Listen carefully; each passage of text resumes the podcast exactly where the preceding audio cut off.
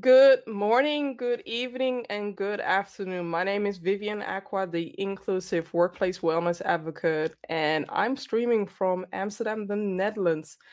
Today, we are going to talk about let's humanize the workplace. And one of the main topic that I want to address is change management, especially now with this working from home it can be challenging, but luckily I have two guest speakers who are going to share all the wisdom regarding this. But I also need to share my screen because I wanted to highlight something that Coca Cola did. And I think that is an amazing effort that they are doing. So um, if you Google Coca Cola lawyers, uh, you will find out that Coca Cola abroad, or I, I guess I assume international Coca Cola is demanding diversity from their lawyers. So this is a, a good trend.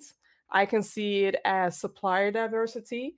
And um, I also for I I am assuming that more companies will follow, right? More companies will take over the lead to um, to demand from their clients, from the partners or their suppliers that they're working to be more diverse and showcase more diversity. So definitely Google Coca-Cola diversity and lawyers, and you'll find more information about what they are asking. They're putting a percentage of the companies. I think it was they're assuming 30% of the company needs to be diverse and otherwise, or more percentage needs to be diverse, or otherwise you have to give them a discount of 30%.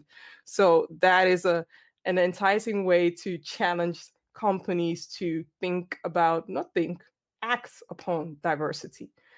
For tonight, like I shared, we are embracing change in the workplace because I know that we are all going through a challenging time with this lockdown, working from home, uh, homeschooling, and so many other challenges. But I'm bringing on Neil Usher and I'm bringing on Gulce Oganar to have this conversation about the workplace and how we can embrace change. So if you bear with me, I'm going to bring them up.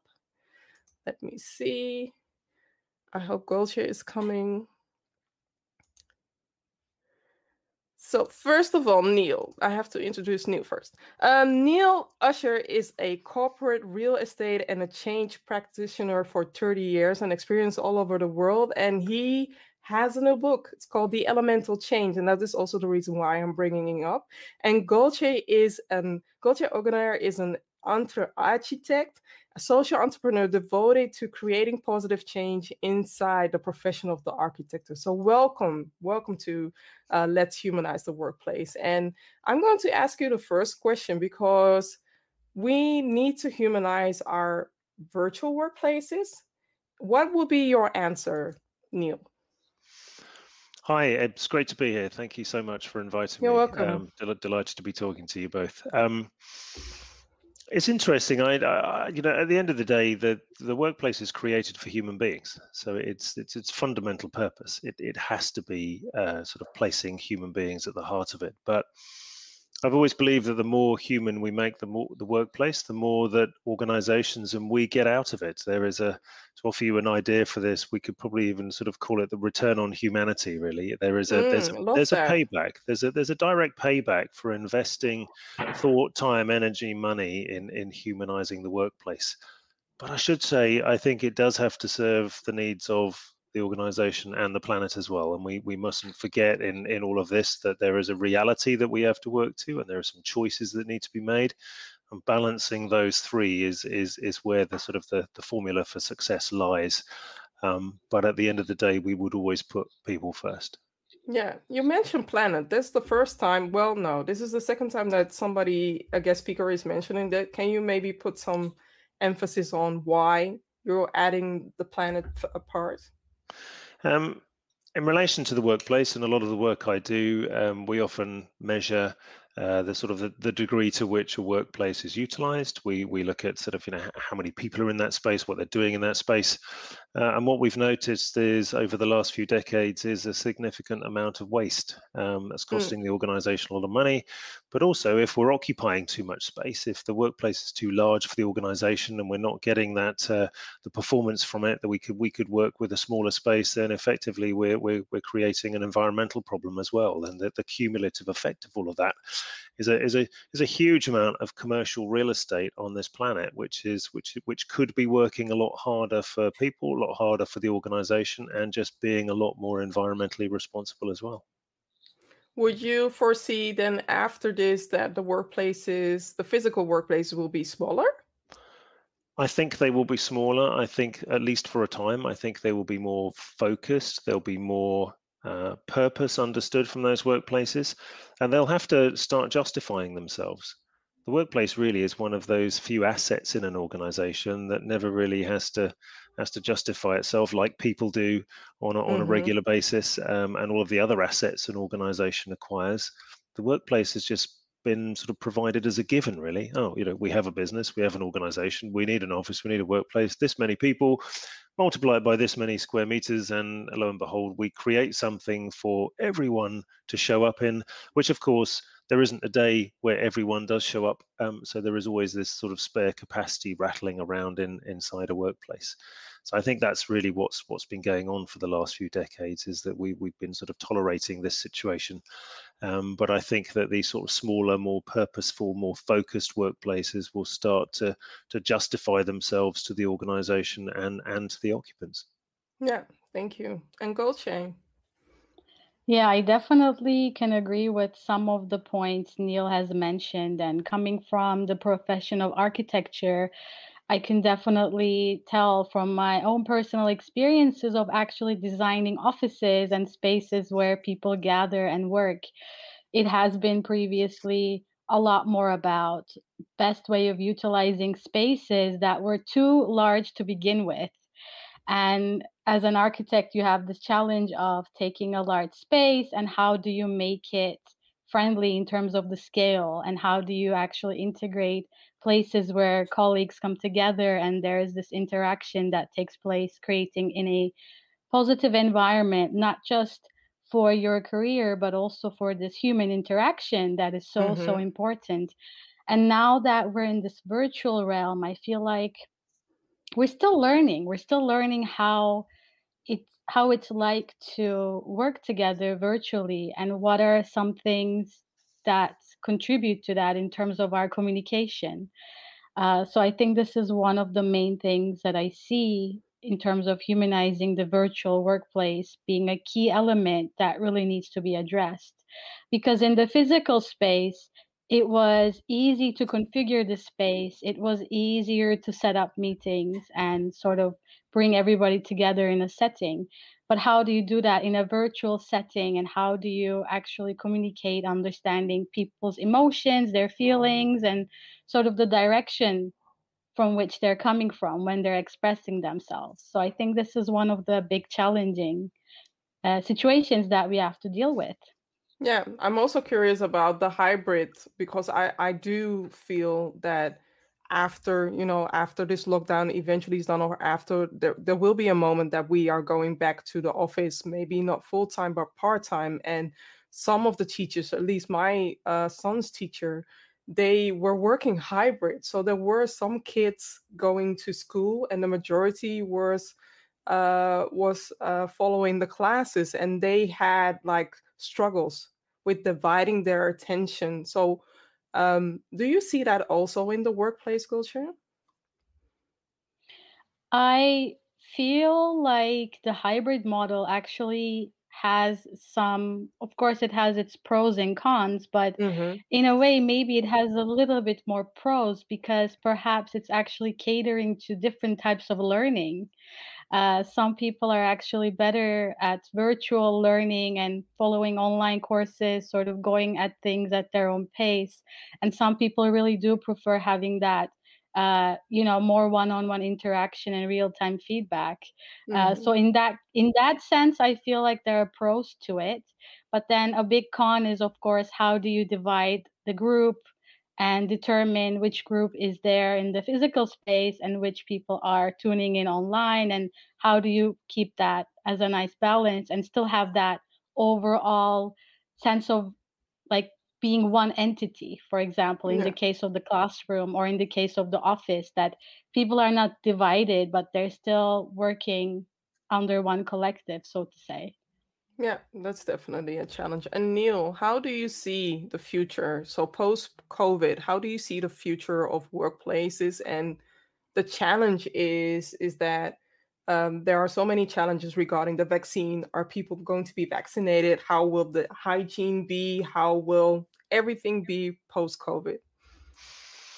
Um, I think this sort of idea of hybrid has been very interesting in terms of the the discussions um, that a lot of people have been having. It's been the, the the expression that everybody's really talking about. We're going to go back to a hybrid workplace. Nobody wants to commute five days a week. We don't want exactly. to attend an office out of habit. You know, it's we've done this routine for years, and finally we've sort of managed to break this.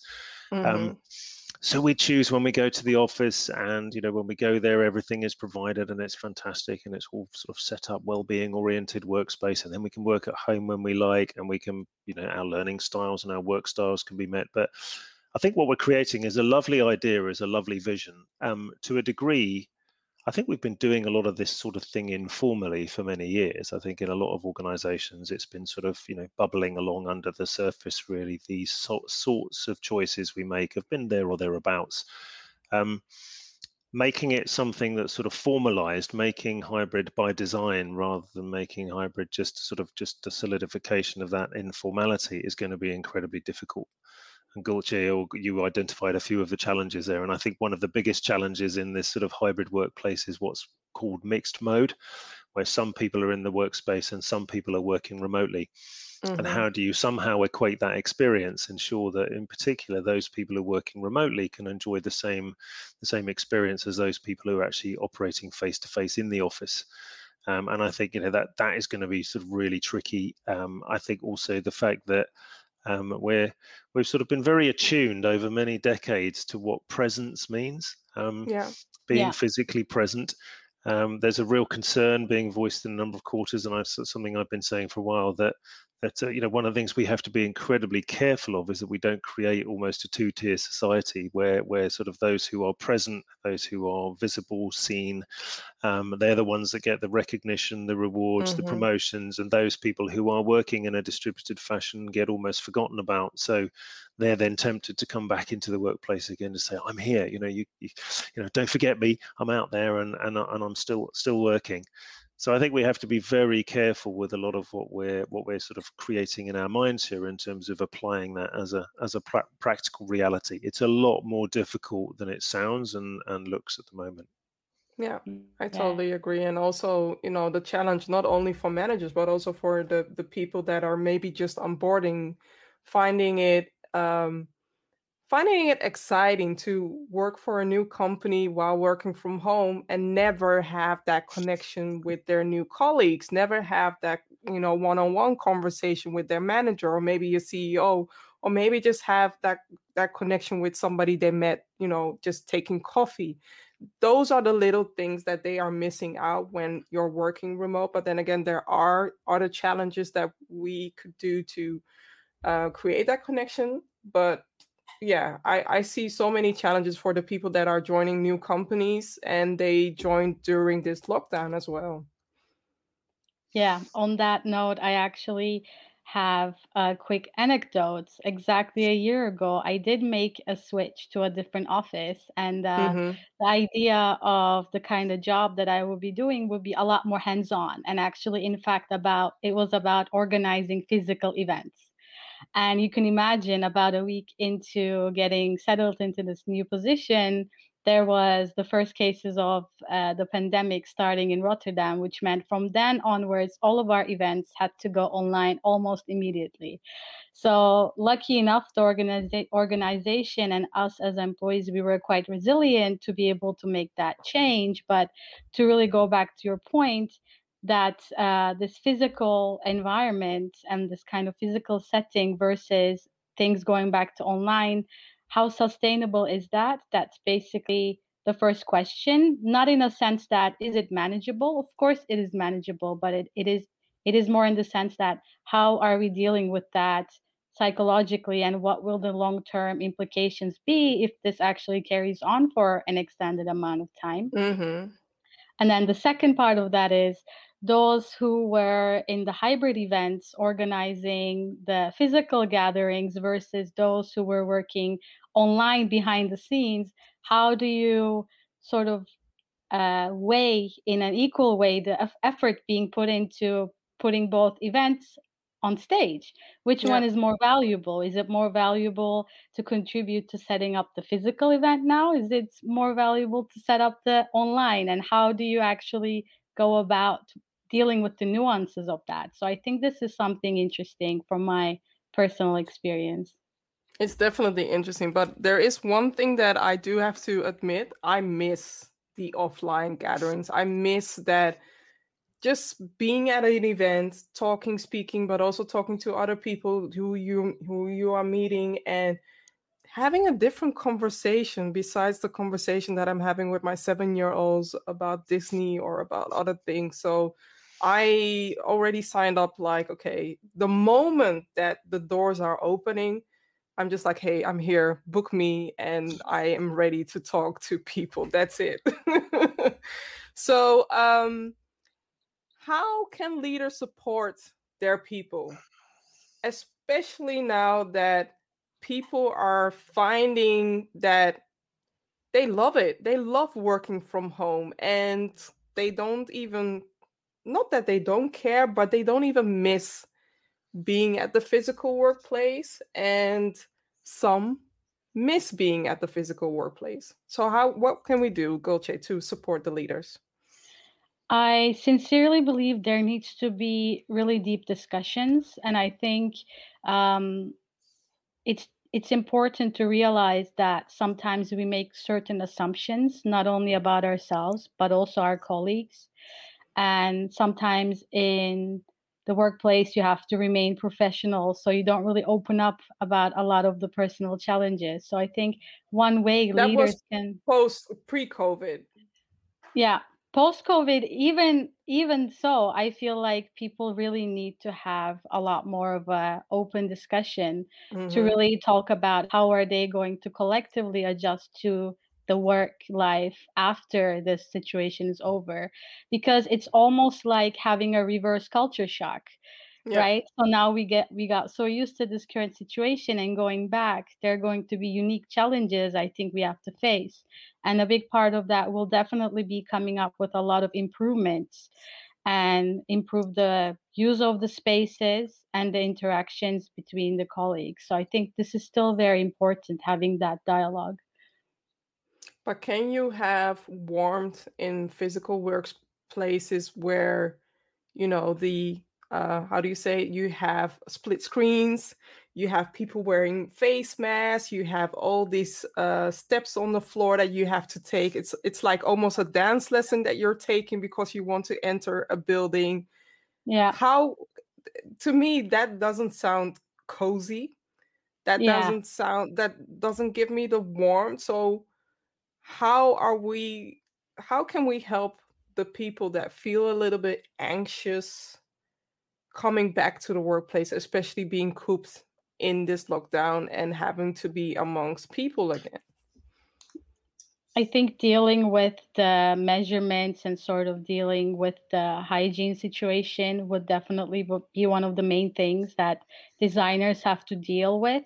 Mm-hmm. Uh, and and make it not seem like those machines that are scary, you know, with the boxes of hand sanitizer and tissue boxes everywhere, but sort of design it in a more human way that it becomes more part of daily life almost like different objects that we're interacting with that can still bring us joy in our day-to-day lives and also regarding the office design spaces you will probably have to include some distances but there are definitely unique ways of dealing with that using more innovative materials using different levels of transparency so that people still have that eye to eye contact without feeling like their health in any shape or form is in danger. So i think these are they seem like they're easy to deal with, but if you really dig deep into the nuances, there's going to be unique challenges facing us. And uh, I'm curious, Neil, what you think about that as well. I'm actually. also curious because yeah. we have to we have to embrace change, and this is a very impactful change in the workplace.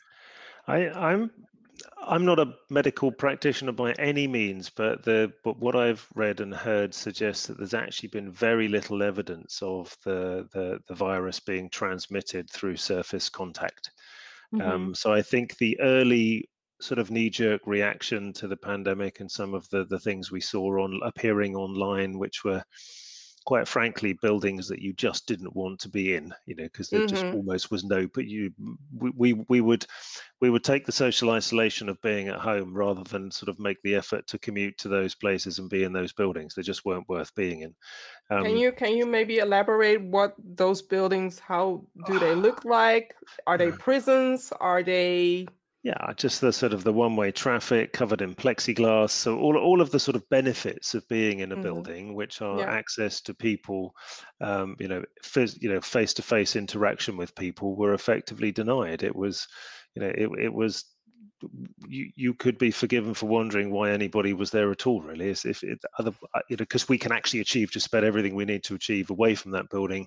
The mm-hmm. purpose of being in the building was all of that physical face-to-face interaction and those those conversations that we have on a day-to-day basis. Um, and all the sorts of things that leaders need to do in in those spaces as well but yeah.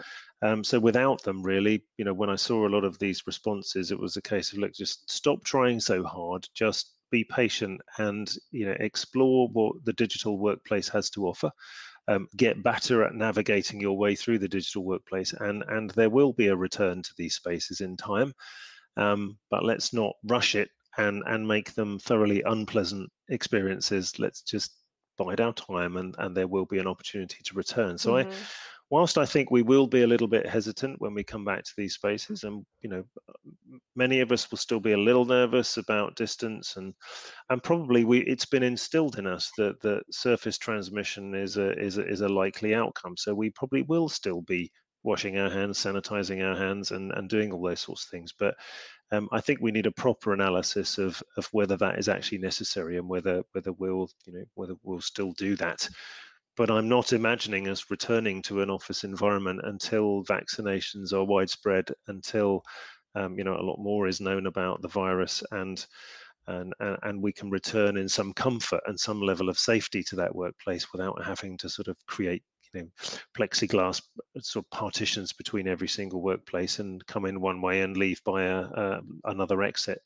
Mm-hmm. So I'm mm-hmm. I'm seeing the sort of post-COVID workplace really being quite similar in many respects in terms of those opportunities and interactions to the pre-COVID workplace, but at the right time and under the right circumstances that we'll actually take that opportunity. Are you again. saying this year or next year?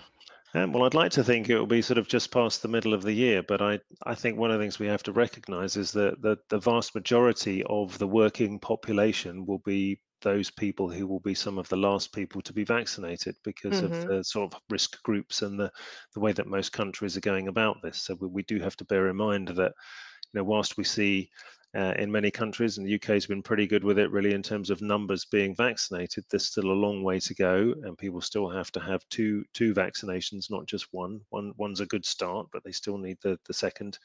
Um, and so um, one of the other things that we haven't really got our heads around is is this going to be an annual thing or is yeah. this is how long does the vaccination last we don't know this but mm-hmm. let's assume that we can get the vast majority of the population in most countries vaccinated by sort of just past the middle of the year then i don't see any reason why a, a sort of a, a, progressive return to physical workspace won't won't be possible yeah i yeah I totally get that. And um, there's another thing uh, that I want to address.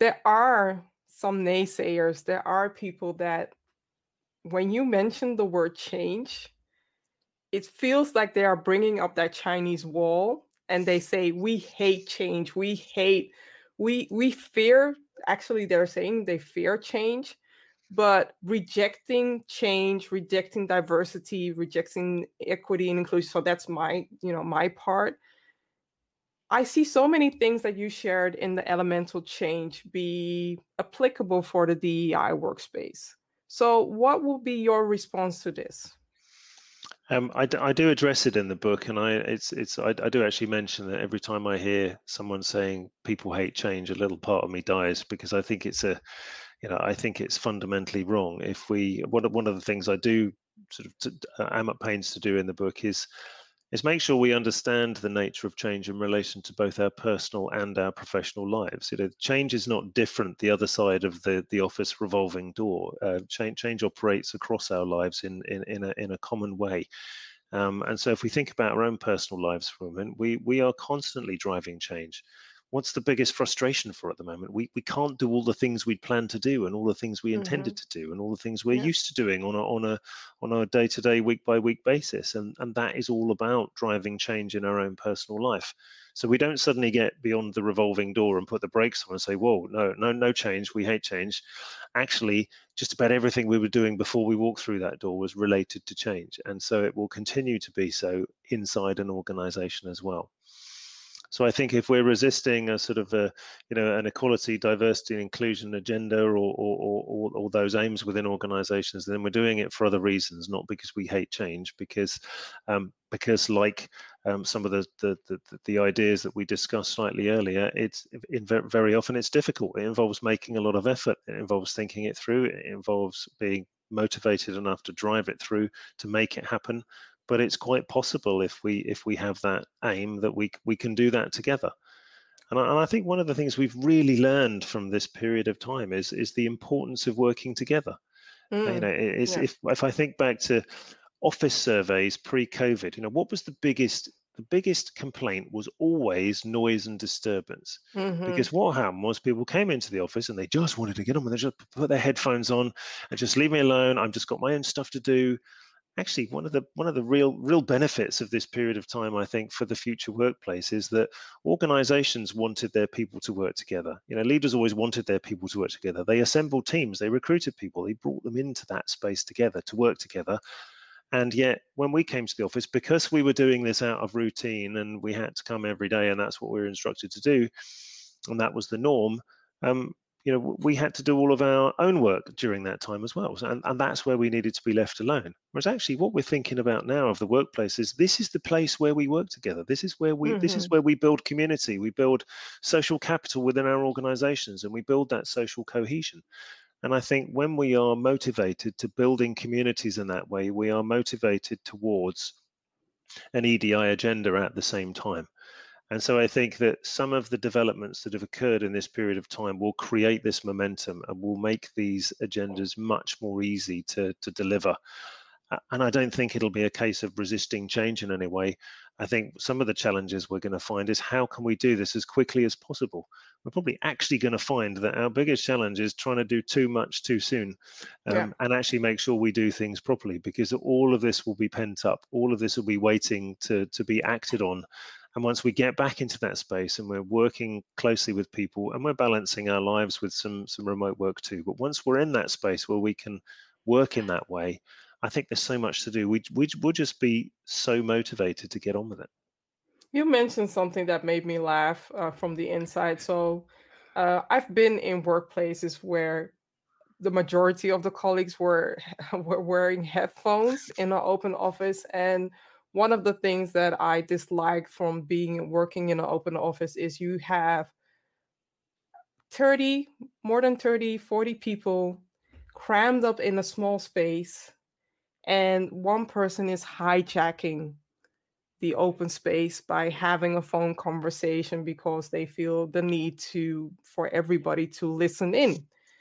And I was also thinking about that moment where my son was sitting next to me. Imagine uh, while homeschooling, imagine being disturbed every 10 minutes. I felt like that moment bringing me back towards that open office space where that colleague was hijacking my silence, my peace to work in peace, to be able to do, you know, to do cool things are we going to are we going to have that open office conversation again or are we going to do better this time? I think um, one of the interesting shifts is going to be that um, office planning because we based office planning on everyone showing up um, mm-hmm. an office tried an office tried to do a bit of everything. So it had to cater for your whole days and your whole week's needs across the board across broad spectrum of everybody um, and so consequently, um, the way we planned an office was the, the, the basic unit of currency, whether shared or, or allocated, was the desk. And everybody was you know had access to desking because that was the primary space in which we spent the majority of our time in the office. And then we went to the other spaces and we talked mm-hmm. about secondary spaces like breakout spaces and all the variety of other types of space that we provide but primarily we were expected to be working at a desk because that was because we were in the office five days a week and all the other spaces were arrayed around it whereas actually i think what we're going to see is is a flip of that so the primary spaces in the office will be those where we're working together. Now, yeah. That doesn't mean to say that, um, as I've seen in some quarters, that the office is all going to be about collaboration, because that's the equal and opposite hell of just spending all day with your headphones on. You know, that mm-hmm. we're not we're not just going to flip from one extreme to the other. Balance there is is making sure that um, there are spaces where we can work interactively and also spaces then where we can work in a, in a concentrated and a focused fashion. But I think what's going to happen is the primary spaces will be the interactive spaces. The secondary spaces where you need to break away, you need to break, you know, we always used to call them breakout spaces, but the breakout spaces will be the desks.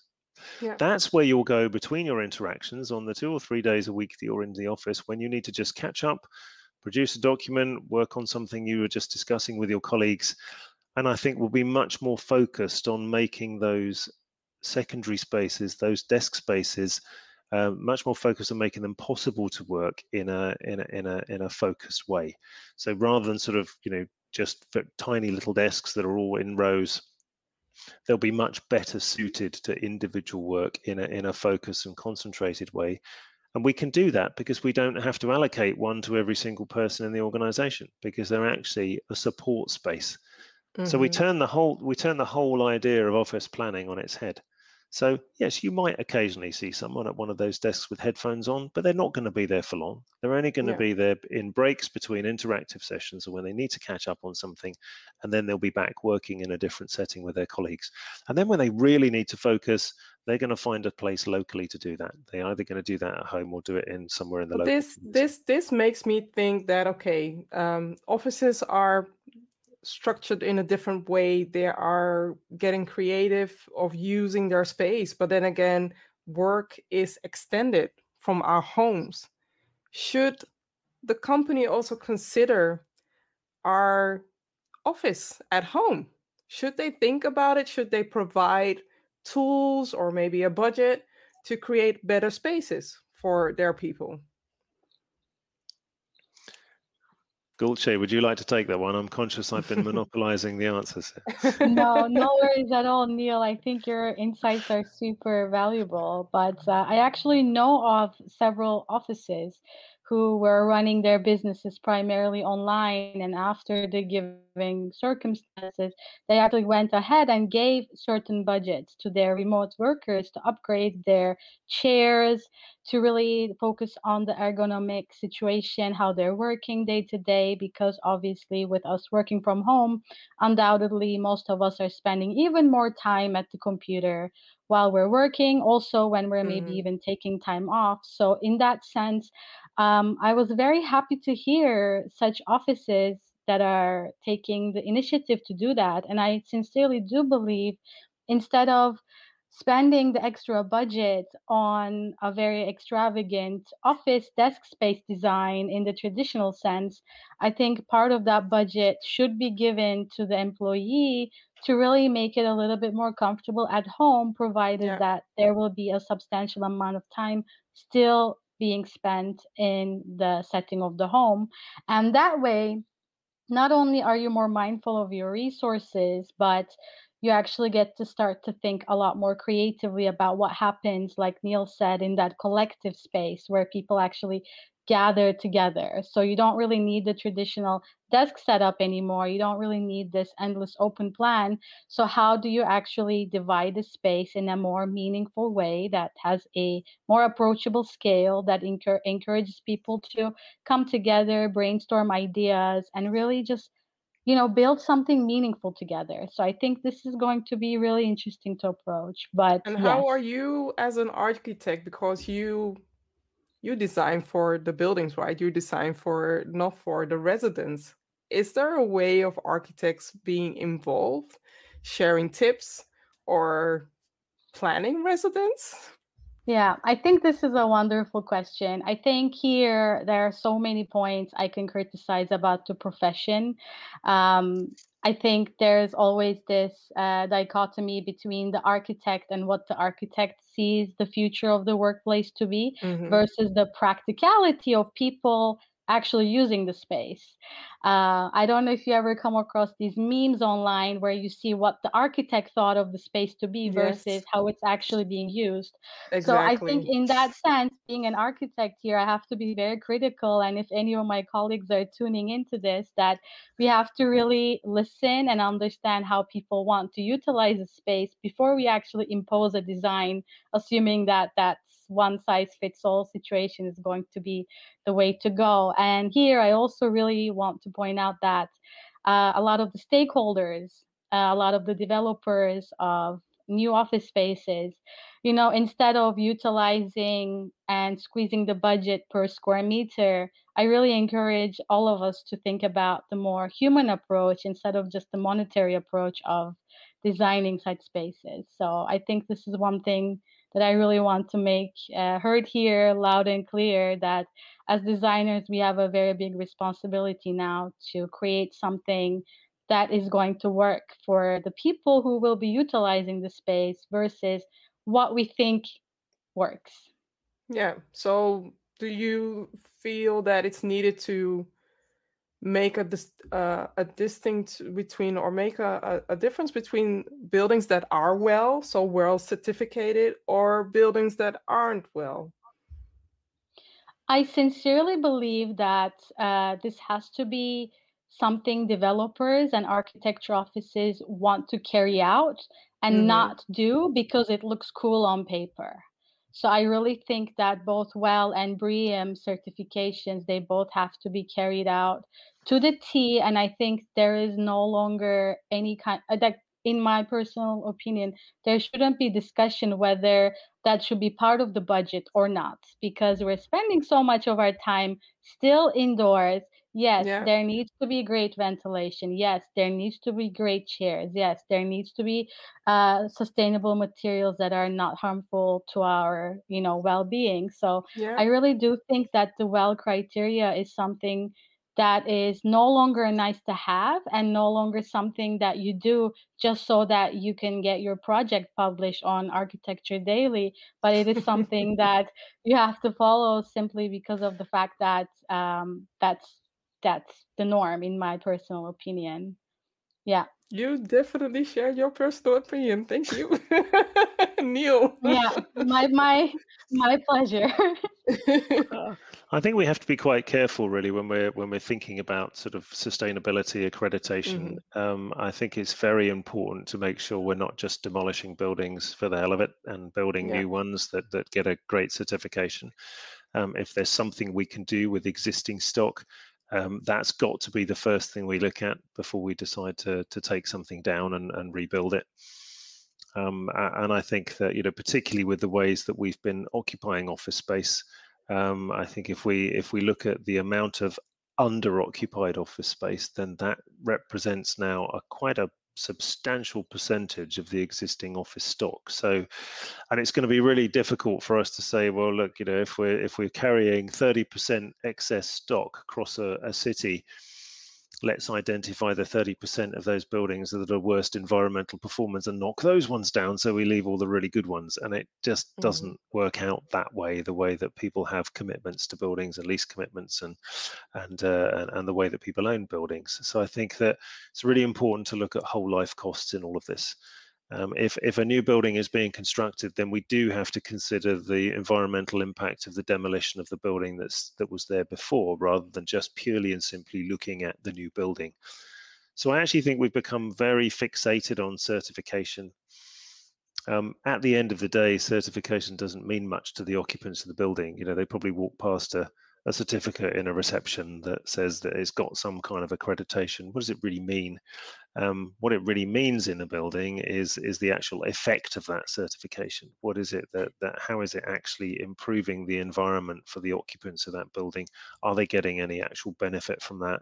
What sort of en energy consumption in use is that building actually mm-hmm. generating? Mm-hmm. So all very well having um, sustainable construction certification, but what about its actual um, energy usage over its over its lifespan. So taking a whole life cost, looking at looking at every decision we take in relation to a new building uh, in terms of its environmental impact, not just purely and simply the design or the construction of that space itself.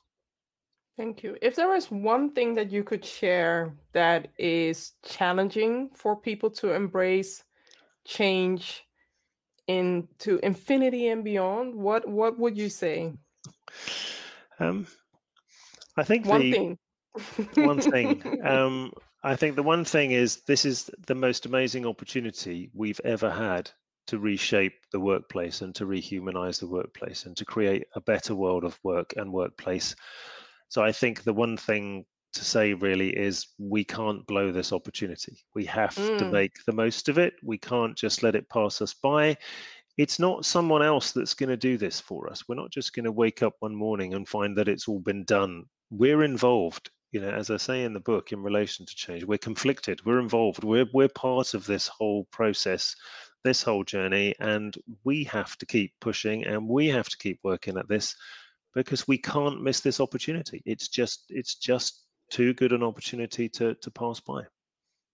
Thank you. Go, Gulce. And I really sincerely believe that uh, as mankind, change is a really big part of how we're evolving. And I think by uh, definition, it is part of who we are. So, therefore, uh, embracing it is definitely going to take us to the next step. And I do agree with Neil in the sense that we should be a lot more careful now. And instead of just making, uh, let's say, quick decisions for quick fixes, whether that's design or whether that's sort of putting up a scheme together. This is now the time to really think about what the future is going to look like and make uh, as best choices as possible we can. So somewhere down the line, if we're ever um, unfortunately in a situation like this let's hope never but if we ever reach that point again we won't have to go back and discuss the same things that we're discussing right now. Hopefully we yeah. will have new challenges better changes to look forward to. So that is one thing that i would like to add. Thank you. And when it comes to your wish for 2025 what is it that you want to share when it comes to humanizing the workplace and embracing workplace changes? Go I think. Oh, sorry. No, Neil. Right. No, carry on. Carry on. Please carry on. No, Neil, you can uh, take. You're not gonna fight, so Neil. We're not. We've been agreeing with most things. Yeah. Um, yeah i think the i think following Gulce's point um i think that it's it's an openness to experimentation i, I think mm. you know it's we're not going to get this right first time you know the the, the the the the pandemic is not going to recede or we're not going to get some degree of control of it and then and then um, we find that we we suddenly have arrived at the answer and everybody just goes and creates the answer this is a this is going to be a process of um, open dialogue feedback loops um, learning from our colleagues, learning from the occupants of space, uh, workspace, rather than just it being a sort of an imposed solution, listening to people, mm-hmm. creating mm-hmm. that create because the experimentation only works if there's an effective feedback loop if we have an effective dialogue there's, there's no there's nothing to be gained from an experiment where you where you don't get people's um, you know views as to whether it's worked or not or what they find that works or what they find that doesn't work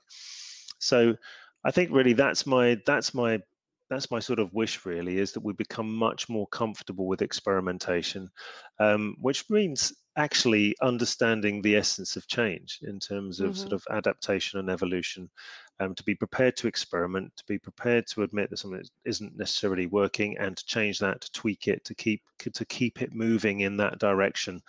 Um, to make sure that we don't become stale, we don't become fixed on one particular solution, that we maintain this open dialogue and open mind and and we're continually prepared to try things and i think you know if if we if we take the opportunity and we have this experimentation mindset I think we're going to be entering probably, you know, the, the most interesting and exciting um, sort of uh, era of workplace that, that we've ever had.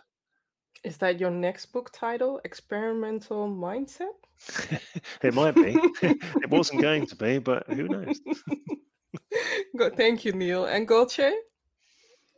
I do definitely agree with a lot of the things you mentioned, Neil. And for me, 2025 would be ideally looking like indeed a moment in time where we're continuing to experiment, but at the same time that we make a lot more clear decisions about how we are measuring data and what factors are more important than others. And I think a big part of that is what you mentioned really having that open dialogue and talking to the users of space and not see the office space as the static element, but something like one of us that basically evolves over time. So I'm really hoping that by 2025, we don't have uh, many of these, let's say, cookie cutter approaches, but uh, spaces become a lot more personalized depending on teams, depending on companies. That also is a big part of company culture. So, how the company culture is shaping the way people are interacting and working together. So, I really hope to be able to be part of that change and see things move in a more positive direction. I hope so too. Thank you for sharing so much insight. And I hope that the, the listeners or the viewers that watch this episode are embracing change in the workplace. I know that they shared a lot of tips and a lot of insights for the post COVID, where we are just putting it in there just to massage you, just to let it let the idea marinate so that when the time comes, when we are going back to the workplace, that you are at least mentally prepared for that. So thank you both, Neil and Gulce. And I want to close off for next time. Next week, there won't be an episode. I am taking a break, as in I am recharging my batteries. So next week, I won't be online, but the week after, I will be online and we will have a conversation about the power of inclusive teams. So thank you for watching. Thank you for listening. And until the next time, bye, everybody.